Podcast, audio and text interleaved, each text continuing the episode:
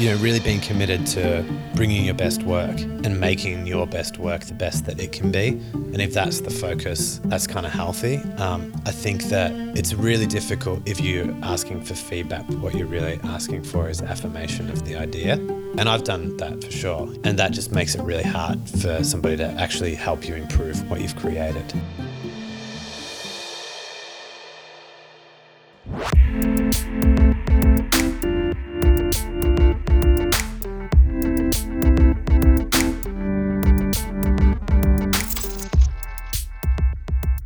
This is a Hillsong Creative Podcast, where we hear from creative experts and influencers, the dreamers and the doers, what they've learnt, and what we can learn from their journey as we explore, respond, and create.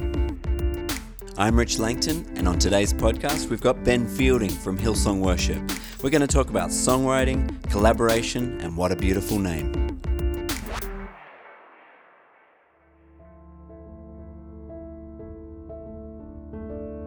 Thanks so much for joining us again on the podcast. Uh, today we've got Ben Fielding, who's a personal friend of mine.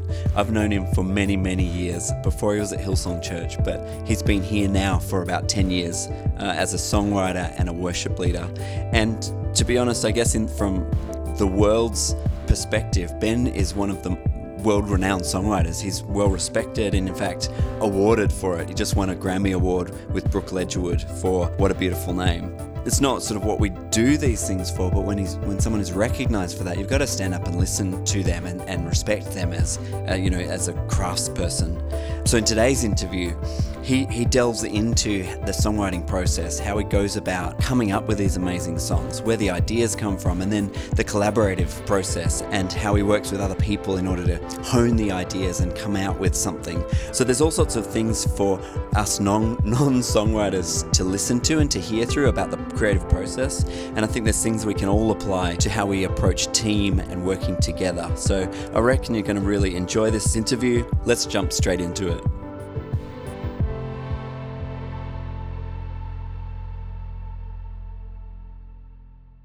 Well, welcome to the Hillsong Creative Podcast, where we are joined today by a very, very special guest, a friend of mine who has been part of our church for a long time, one of our key worship leaders, songwriters, creative pastors. It is my pleasure to say a big welcome to my friend Ben Fielding. Thanks very much, Gabe. What a generous introduction. I wrote that one down and just prepared yeah, see you reading lots it. and lots and lots. But so. it felt natural and it felt heartfelt. So it was you. very sincere. Yeah. Thanks for coming to spend some time with us today. We're excited to hear what you have to talk about and to Thank have a little chat about worship, worship leading, songwriting, um, where things are headed. First of all, um, mm-hmm. it is the start of the year here in Australia, and Indeed. you have just had um, a fair chunk of time off. Where did you guys head for the Christmas New Year period? Well, my wife is from Canada, mm-hmm. and uh, Vancouver. Mm-hmm. And so we spent just under three weeks over there, and it was about zero degrees Celsius oh. the whole time. And uh, which, of course, is kind of novel for an Australian. So it was snowing outside. Uh, my kids had been dreaming of a white Christmas, and that dream was realized. Uh, pretty much, I think every week it snowed, and then it never gets warm enough to melt. So there's always sort of snow on the ground. How long does the novelty last for? Uh, for me, probably, you know, maybe 20, 30 minutes. Um, and then for my kids, it was a little bit longer. Uh, but for the Canadians, I love it because it's just so inconvenient, you know. So like, I actually do love it. It's more than 20, 30 minutes. I just love that. I think it's really kind of enchanting. But um, you know, you watch people like having to put new tires on their cars and whatever, and you realize the snow change, the whole deal. Yeah, like it's you know, taking 20 minutes to warm their cars up before they can drive them out. Scraping ice. Yeah. Yeah for everyone listening in Canada, we feel your pain, or at least Ben feels your pain. I love he, you. He identifies with you even just a little bit more now, isn't that right? I do. Um, now we're back here in Australia, the lovely summertime of Australia, which mm-hmm. is our homeland. Uh, and here in Hillsong Church, which is our home church. Your role here, Ben, what your main contributions are to our team, uh, what I mentioned before, obviously, but what do you feel like the main things you bring to the table creatively with us are? Um, you know, I've got a real passion for songwriting, and I have um, for a long time, and and I love being a part of a team where that is something that you know there's a there's a large group of people that are committed to writing and um, and really kind of collaborating and honing each other's craft, and you know, I think that that being in that kind of creative environment, you can't help but you know, incrementally improve. And I think that it can be really easy with any kind of creativity to uh, to really seek inspiration. I think that's important, um, but to kind of neglect the the craft. And I think being in that environment where everybody is working really hard at the craft, it's kind of just infectious. You you do the same thing and. Um, and f- getting that feedback, you know, along the way Yeah, yeah. is really, really important. I love that. This is going to be fun. Um, before we get to some of the the way you work as a songwriter, you weren't always a songwriter. Uh, when you first came here, Yeah. you here to play electric. Is that right? Yeah, I played. Well, actually, when I first moved to Sydney Hmm. um, in 2004, Hmm. I was a physiotherapist. And so I had studied that at uni and I worked um, in Melbourne where I grew up Uh-huh. briefly and um, then came up here and, and took a job. And um, within a few months, I was asked to start traveling playing guitar with Mhm. a friend of mine, uh, Reuben Morgan, who's an incredible worship leader and writer, obviously. And um, and so I kind of had this choice to make: do I, you know, tr- do this, you know, physio job that I've just studied for four years to to do, or do I do the kind of what was, I guess, a dr- childhood dream Right. job of being able to play music and Yeah. you know and uh, you know be involved in this kind of worship Huh. um, movement that I absolutely like loved, Hmm. and um, and so I chose to to play guitar, and I haven't really looked back. I've never really desired to go back into the clinic. So you're playing guitar with Reuben, traveling. At what point did you start developing a love for writing? Um, probably when I was maybe about twelve or Mm-hmm. 13 years old, and um, I was playing in like a lot of bands at school, and uh, and I don't know, like I actually think it was probably my school and church environment Mm. um, where I just I loved songs. Like I remember um, being in a this meeting. It was like a I grew up in a Baptist church in Melbourne, and it was like a, I guess it was a Baptist kind of convention where all the Baptist churches in Melbourne came together, and I think it was in a venue called the Glass House in Melbourne at the time, and um, we were singing Jack Hayford's Majesty, and I think it was just a piano and just the.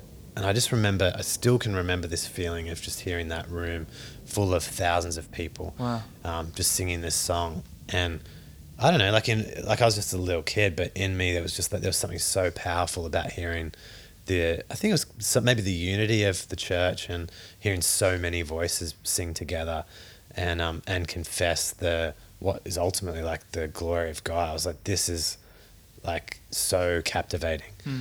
and um and I think for me like that moment and my love of music kind of I guess kind of just pushed me and forged a, a path in my my life and my sense of kind of what I would love to be doing. Yeah.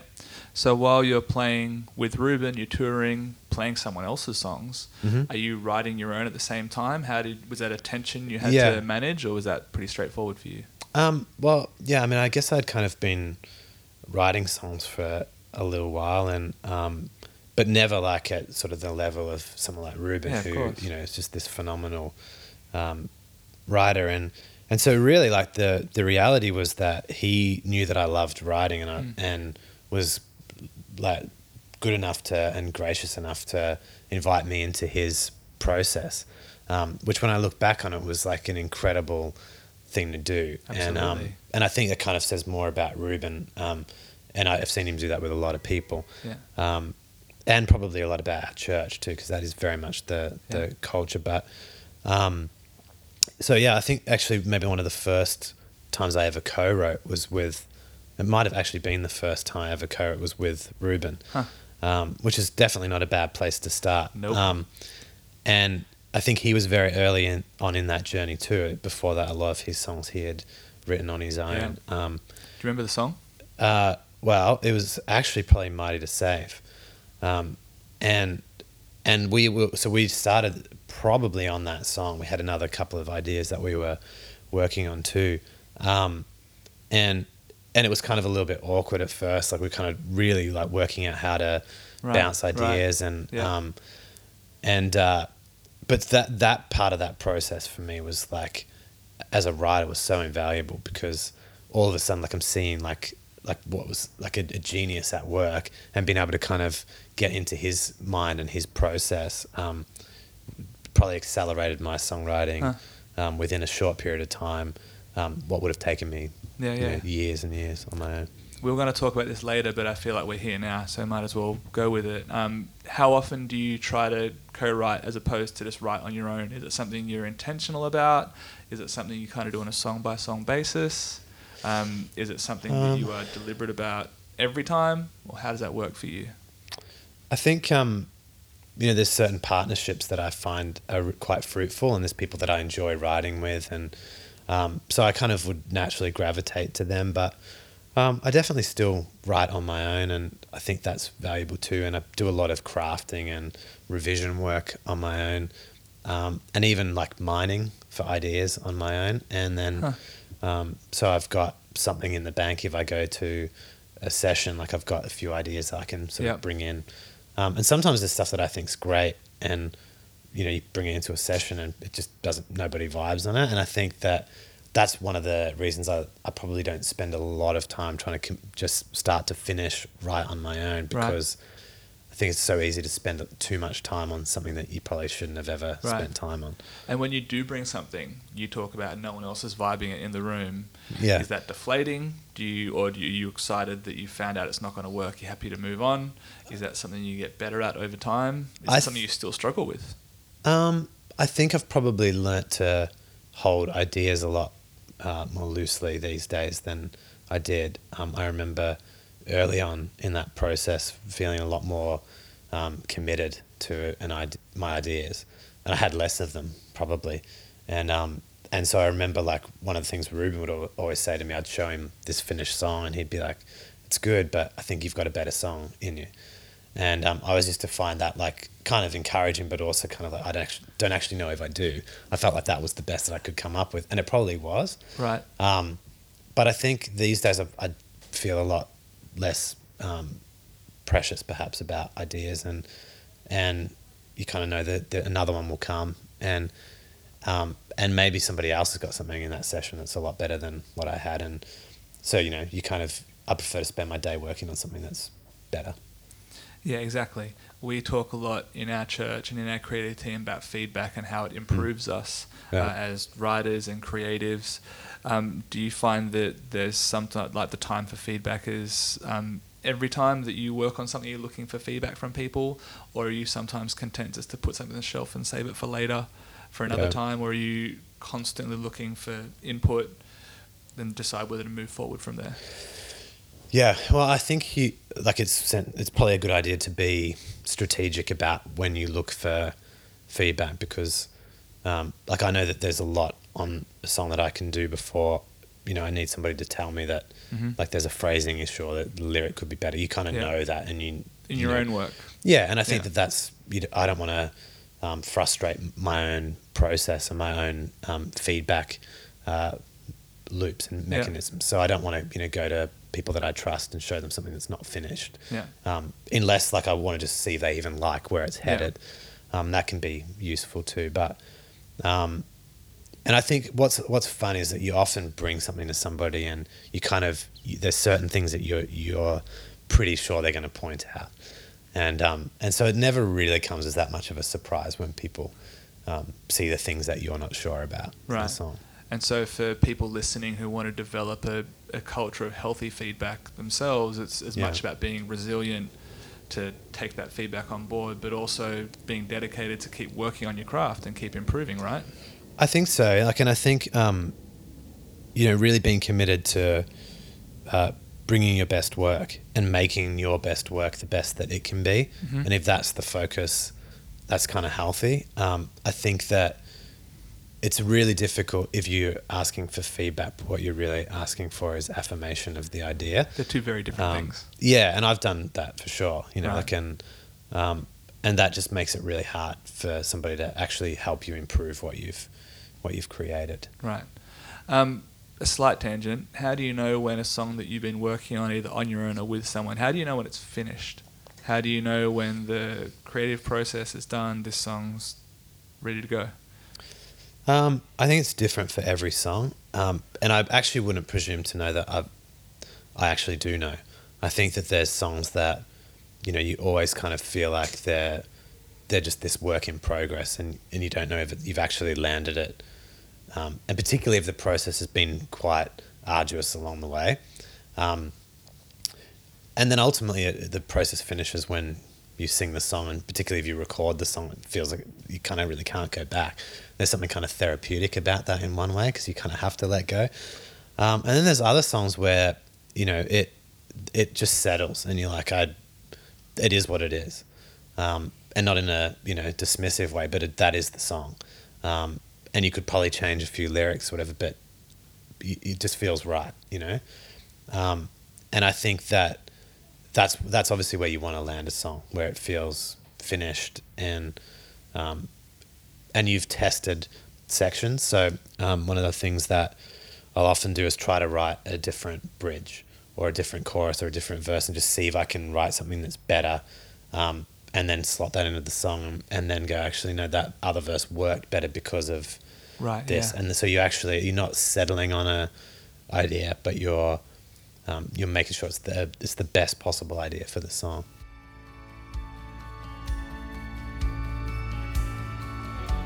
Hope you're enjoying today's interview with Ben and Gabe. Today's podcast is brought to you by There Is More, which is our latest album from Hillsong Worship. It's on pre order at the moment. It comes out in a few days. We've been waiting for it. We're excited about it. April 6th is the day. If you want to pre order it, go to hillsong.com forward slash worship and get your hands on a copy. We're really believing that it's a blessing to you and your church. So check that out and let's jump straight back in with Ben and Gabe.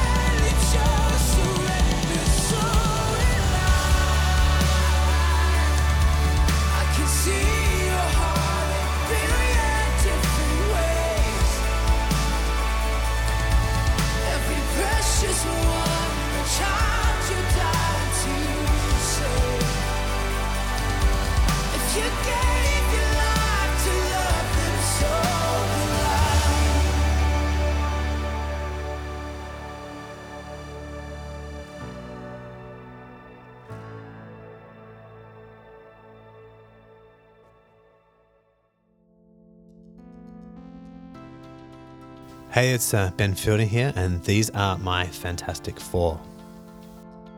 To unwind and relax, I mean, I think first and foremost, is probably just spending time with my family.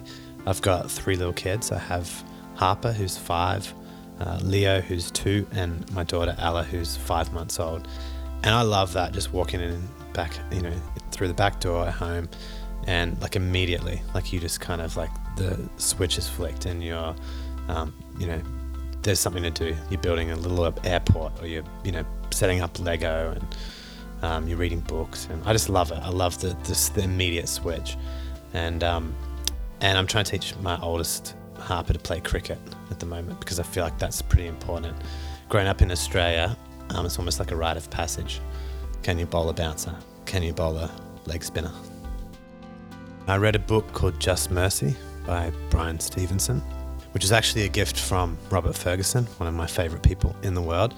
And uh, it's a book about a man who basically tries to exculpate uh, people on death row. And uh, it's, it's American uh, lawyer. It's just an incredible book. It's a captivating read. And I think you realize that people don't necessarily get the same start in life. And I think it's a really compelling uh, thing, as particularly as a believer, to kind of see our role in uh, bringing justice wherever there is injustice. I haven't really been listening to albums. I've been listening a lot to just songs, song by song. I'm a bit of a um, Spotify fan, and um, and I find that just a great way to find new music. If I could only eat one nation's cuisine, it would be the cuisine of Australia, because we basically don't have our own cuisine. We just borrow. We stole the Lamington from New Zealand.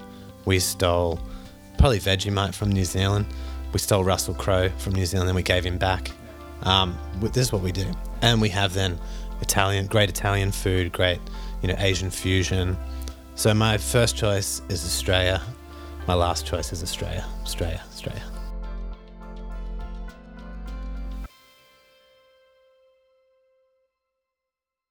Welcome back to the Hillsong Creative Podcast. I'm Gabriel Kelly here with um, a friend of mine, Ben Fielding. We've been talking a lot about songwriting, collaboration, co writing. Um, ben, something I've got to ask you've written with a lot of people, we wrote a little list down of some of the people that you've kind of written songs with.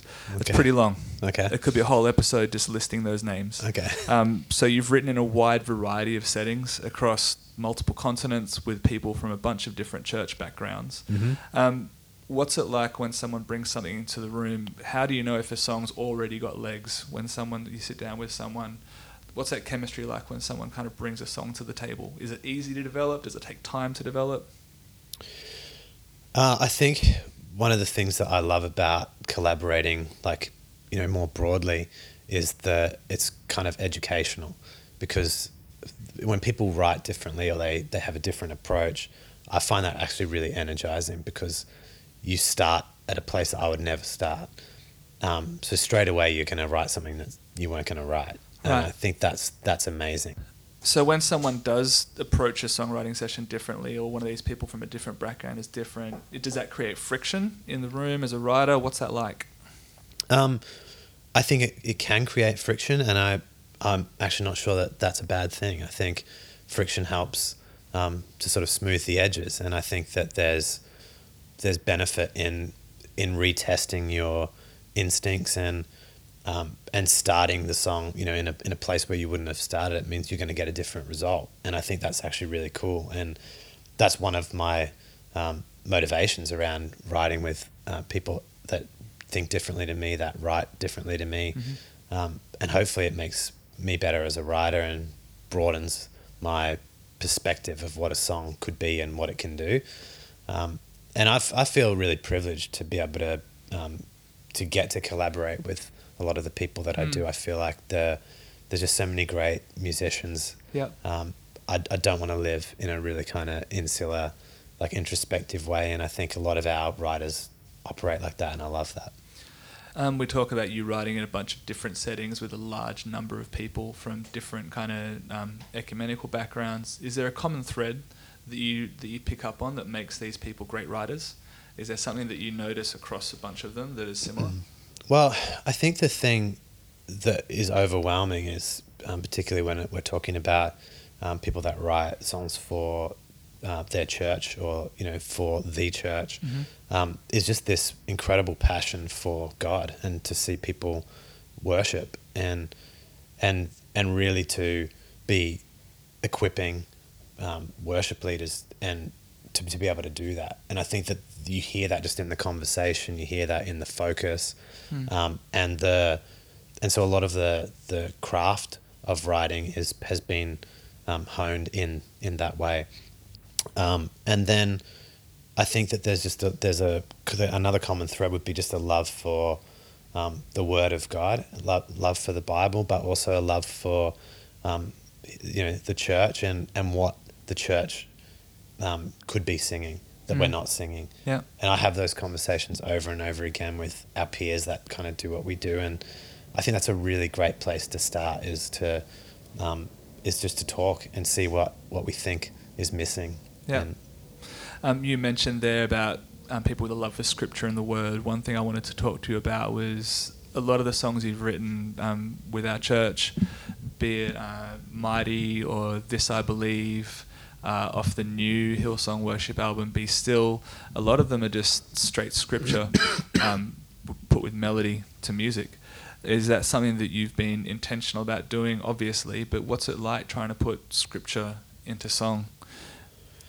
Um, well, you know, I feel like one of the uh, things that compel me to to write church songs is is growing up singing church songs and um, and learning the Bible through singing, um, you know, the old praise and worship Yeah. book songs. All those ones we did in kids' church that were just Yeah, straight Bible. yeah, and like you know, I, like we sang songs that were beautiful songs, and I can, I'll still read the Bible, and as you're reading, you know, like as the deer pants for the water, so my soul. Me too. You start singing. You, yeah, you've got Yeah. these like melodies that come to you, and you're like, you Yeah. know, I've, I, what was happening that I didn't even realize at the time because I was just engaged in, in you know, in worship and church, is that you're learning the Bible as you sing, Yeah. and I've always had that in my heart that that I'd be able to do that for the next generation. So whatever modern church music looks like, that it would never lose that um, element of Yeah. teaching the Bible. Um, but also like you know I think that the great thing about songs is that you're able to you're able to put a color on scripture and you're able Mhm. to melodically like make uh, scripture come to life in a different way. Uh-huh. and um and so I think that's the great challenge uh, is doing that well. Um, but then is also um, you know if I think of this I believe um, which is based on the Apostles' Creed. Obviously the creed has been around for you know for centuries. Um, but is to be able to unpack that in a way that is hopefully still true to the to the creed itself, but Yeah. Makes it really useful and accessible so that Yeah. people will want to sing it. Um, and I th- I love that challenge.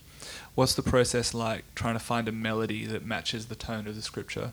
A triumphant scripture that is uplifting and declarative. Is Yeah. it more difficult to find a melody and a song structure that matches that than if you were just writing something yourself? Um, maybe, but I think like you know the the scriptures that I find are speaking to me or are compelling. They've already done something in my life or in my Yeah. spirit, so that, that there's already a there is already a color.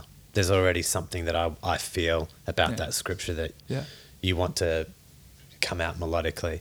Um, and and then I think the other challenge of it is, and I think one of the the message Eugene Peterson's um, translation of the Bible has been really helpful too, because I think you can see that you can still you can take the original text and you can um, put different words to it and bring out new meaning. And I think that um, as a songwriter, that's you know still being true to the text, as true as Uh-huh. you possibly can Uh-huh. be.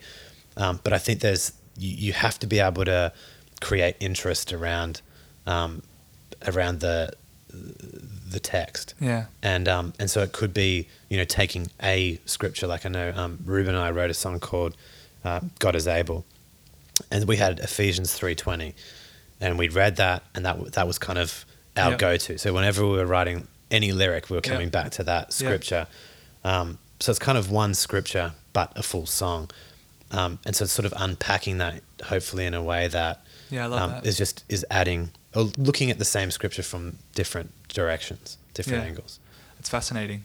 Um, if we go way back to the early 2000s when we all had big hair and very skinny jeans, Yes. um, you've been riding with our church since way back then. I think Oceans Will Part, still one of my favorites.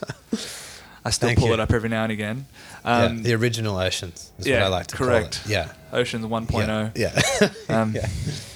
And you've written with our team all the way through, uh, up to and including our most recent project, Yeah. uh, which is really exciting. And one of the songs you've written recently off our last record was "What a Beautiful Name," which you and Brooke wrote together. Correct? Yeah. Yes. Um, that song obviously has had a huge reception and has just gone places by the grace of God that I don't think any of us would have expected. Mm. But I have to ask you, when you and Brooke were writing it, did you go, "This is going to be great. This is going to really bless a lot of people," or were you unsure? Could you Mm. feel something in the room when you were writing it? Um, it's it's a really hard question because I like I really believed in that song um, from really early on, um, and I remember um, writing to Cass, and and saying we've got this song and I think it's really special, and I think I've only ever done that with three songs. Uh huh. um, Mighty to Save, This I Believe in, What a Beautiful Name, and all to Cass, incidentally. Um, because back when we were writing my I used to live at the Langtons. I just moved Right. to Sydney. And, and actually, Cass and Rich were great champions of me as a writer way back then mm-hmm. when really nobody else even knew I was writing songs. And I, so I'm really grateful to them for that. But I remember um, so sending that message to Cass and thinking, I really do think there's something special about it. But you never I don't think you could ever kind of anticipate No. the what it, what it's done. I kind of was thinking, I think this is really going to work in church this Yeah. weekend, um, and beyond that is just I think it's such a mystery, you know, and I think it, um, you know, I don't I don't know. It's a mystery. I think God um, definitely puts His hand on things, and there's there's maybe something He's wanting to say to people. There's something that He Yeah. wants the church to be singing, um, and to be able to play any part in that is just like is incredible. But it's also so humbling because you realize that you really don't you don't control that at all. You, You don't just even you know. get Yep. you just part of Yep. this narrative, and Yep. um, yeah, and it's and it's amazing. Did the song come together quickly? Did it take a long time? Was it one of those ones that was just like, we're done? Or was it something you guys went back and forth over a lot? Um, I think it was the initial part of the song was quick, Yeah. um, and then the craft, like we had basically 95, 98% of the song in that first day. Mm-hmm. Um, and then the last few percent just took months. And um, part of that was because Brooke um, was back in LA, and so we were sort of doing it over. Right. Every now and then I'd sit down with the song and I'd be like, "What about if it did this?" And Yeah. she'd do the same. And Yeah. a lot of that was just crafting the lyric. Yeah. And um, and so some of the my favorite lyrics in the song came like right at the end of the process. Hmm. And um, I think we changed the second verse um, pretty much entirely. Um, Months later. yeah, and then the bridge just restructured it, Uh-huh. and um, and they're probably two of my favorite bits of that song, and and some of those lines like Yeah. um, you know, you have no rival, you have no equal. Mhm. That was at the very last stage, and um, and still that section, like I've heard that song now, like so many times. Yeah. But I that still just gets me. Like it still just Yeah. messes with me. Same for me. Um, this is probably an interesting thing for us to finish up on. You talk about how that song took months to complete. You've written dozens of songs now um, with our team, and I'm sure that there's a whole bunch more that have been left on the cutting room floor or haven't even made it off your piano in the first place. I think a lot of people kind of wonder, talking to writers, what's your success rate like? Would you say that one in ten of your songs are, are winners? Would you say it's a greater or lesser percentage than that? How many flops have you written that we've never even heard? Well, I mean, I've definitely written a lot of flops. I think it's easier to kind of define what is a failed song than it is to maybe even define what's a successful song. Um, and maybe, maybe you know, ultimately, like all of the you know so-called failed songs are um, mini successes because they're kind of propelling you towards something. Yeah, they're that, building blocks towards what. Hundred percent. Um, and there's little things that come into your songs that are uh, maybe more useful. And um, but I think you know, uh, obviously, like there's songs that um, our church will sing, um, and to me, that's the sort of the greatest, um, you know, fulfillment, if you like, as a writer, is hearing our church sing something and and it really kind of working and helping lift um, Yeah. people and helping people, giving people uh, a song that connects them with um, their creator and Mhm. gives them words to say that is the worship that is in inside them that they want to express. Um, seeing that, being a part of that is phenomenal. So to me, that's success. Yeah, Um, yeah. the success of a song, you know, and um, I would say that that I mean I write like a lot of songs to to write that one song um, that really kind of is going to do that, Yeah. and I think it you know I I don't I don't want to bring songs that are difficult for worship leaders to lead. I want to bring songs that help Mm. that are really useful tools if you like that you you know you can go to that song that's just going to help at any point in a service it's going to help Are there any particular you talk about giving people songs that connect them with their creator, seeing and hearing churches rally behind them? Are there any particular elements to songs that you find really work in a congregational setting? You talk about songs that are easy for worship leaders to lead. Yeah. Anything similar along those lines? Um, it's so hard. I mean, it's like there's just so many factors, I guess. But I think the the few fundamentals would be like you, you want to um, write things that people you think people actually want to sing um, en masse. You know, so I think again, like the Bible, like you, if somebody puts the Bible in front of me, I don't have to think twice about do I want to read it or do I want to sing it. right, right. Um, I think the more abstract or the more um, maybe even personal in a in a in one way, um, a lyric becomes the poten- more potential it has to sort of alienate people. Um, and so I, I've you know always sort of thought like if you you know if you're talking about challenge and you're talking about obstacles in in life which we all have you know in, in so many different forms um, and in church on a weekend you know you've got people that are in a really difficult place in life you've got people who are thriving and all the the whole church has come together Um, the one thing we can do is confess the goodness of God. Um, and, and it may not feel like that. It may feel difficult to sing if if things aren't, you know, aren't circumstances aren't Yeah, saying that. 100%. But to confess it is good for the soul, Yeah, and it's beautiful. still true. Yeah. Um, and I think if you're living on the mountaintop, you can sing that, and and it takes a different meaning. But I think if we're if our songs are are really deliberately talking about the character of God, then I think that's that's the most helpful thing we can do to um, for congregational singing because I think everybody can sing that at any point in in life because God's the same, you know, yesterday, today, and forever. He's constant. Yeah, amen. Benny, I feel like we could talk about this for hours on end, but we're going to have to wrap it up for the purposes of today's conversation. Uh, thank you for coming in and spending some time with us on the Hillsong Creative Podcast. It My has great been pleasure. Wonderful hearing from you, and look Thanks, mate. forward to many more years of successful contributions to come. Thanks, mate. Thank you. Well, that was so good hearing from Ben. I don't know about you, but for me, one of the take homes from that interview was really around the thought of, uh, really, uh, I guess, the phrase of we're better together. Ben obviously can write songs on his own, but the collaboration process, obviously, that brings out something different that he can't bring his on his own. And I think for any creative, for all of us who are wanting to bring something to the church or you know utilize our gifts for God I think there's some wisdom in hearing that and applying that thought of we're better together. We're better when we actually put ourselves out there share what we can bring and, and actually receive from others what they can bring and hone off the edges as Ben said um, of, of what we can bring creatively. And, and, and somehow what that does when we bring it together is, is it creates something new and maybe something even better than what we could bring on our own so as, as you're applying that, as you're thinking about your creativity, I would encourage you to think about how you can uh, work with others, how you can bring in other people, how you can hone their skills and their art, and how they can hone you as a person and as a creative as well.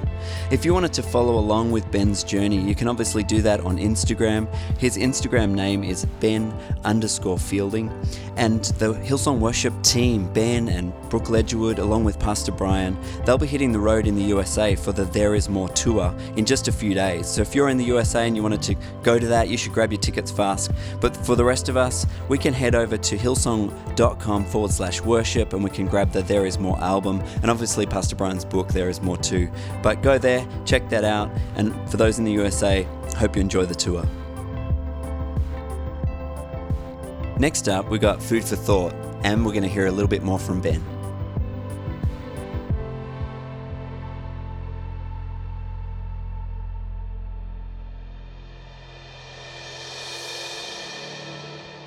Well, I think worship puts everything else in perspective. There's so many things that compete for our attention and for our priority, and uh, ultimately compete to to drive us. And I think what worship does is it is it brings it right back to put God at the center and to put everything else in perspective under that. You know, Paul and Silas when they they were in jail, they were in prison, and they begin to sing songs of praise. And what I love about the picture that is it's not just their own shackles that are broken and it's not just their own freedom that is brought through their praise, but um, all of the jail doors swing wide open and it brings freedom to everybody else in the prison. And to me, that is an incredible thought too. Our worship and our praise doesn't just bring freedom to our own lives, but it, it liberates the people around us.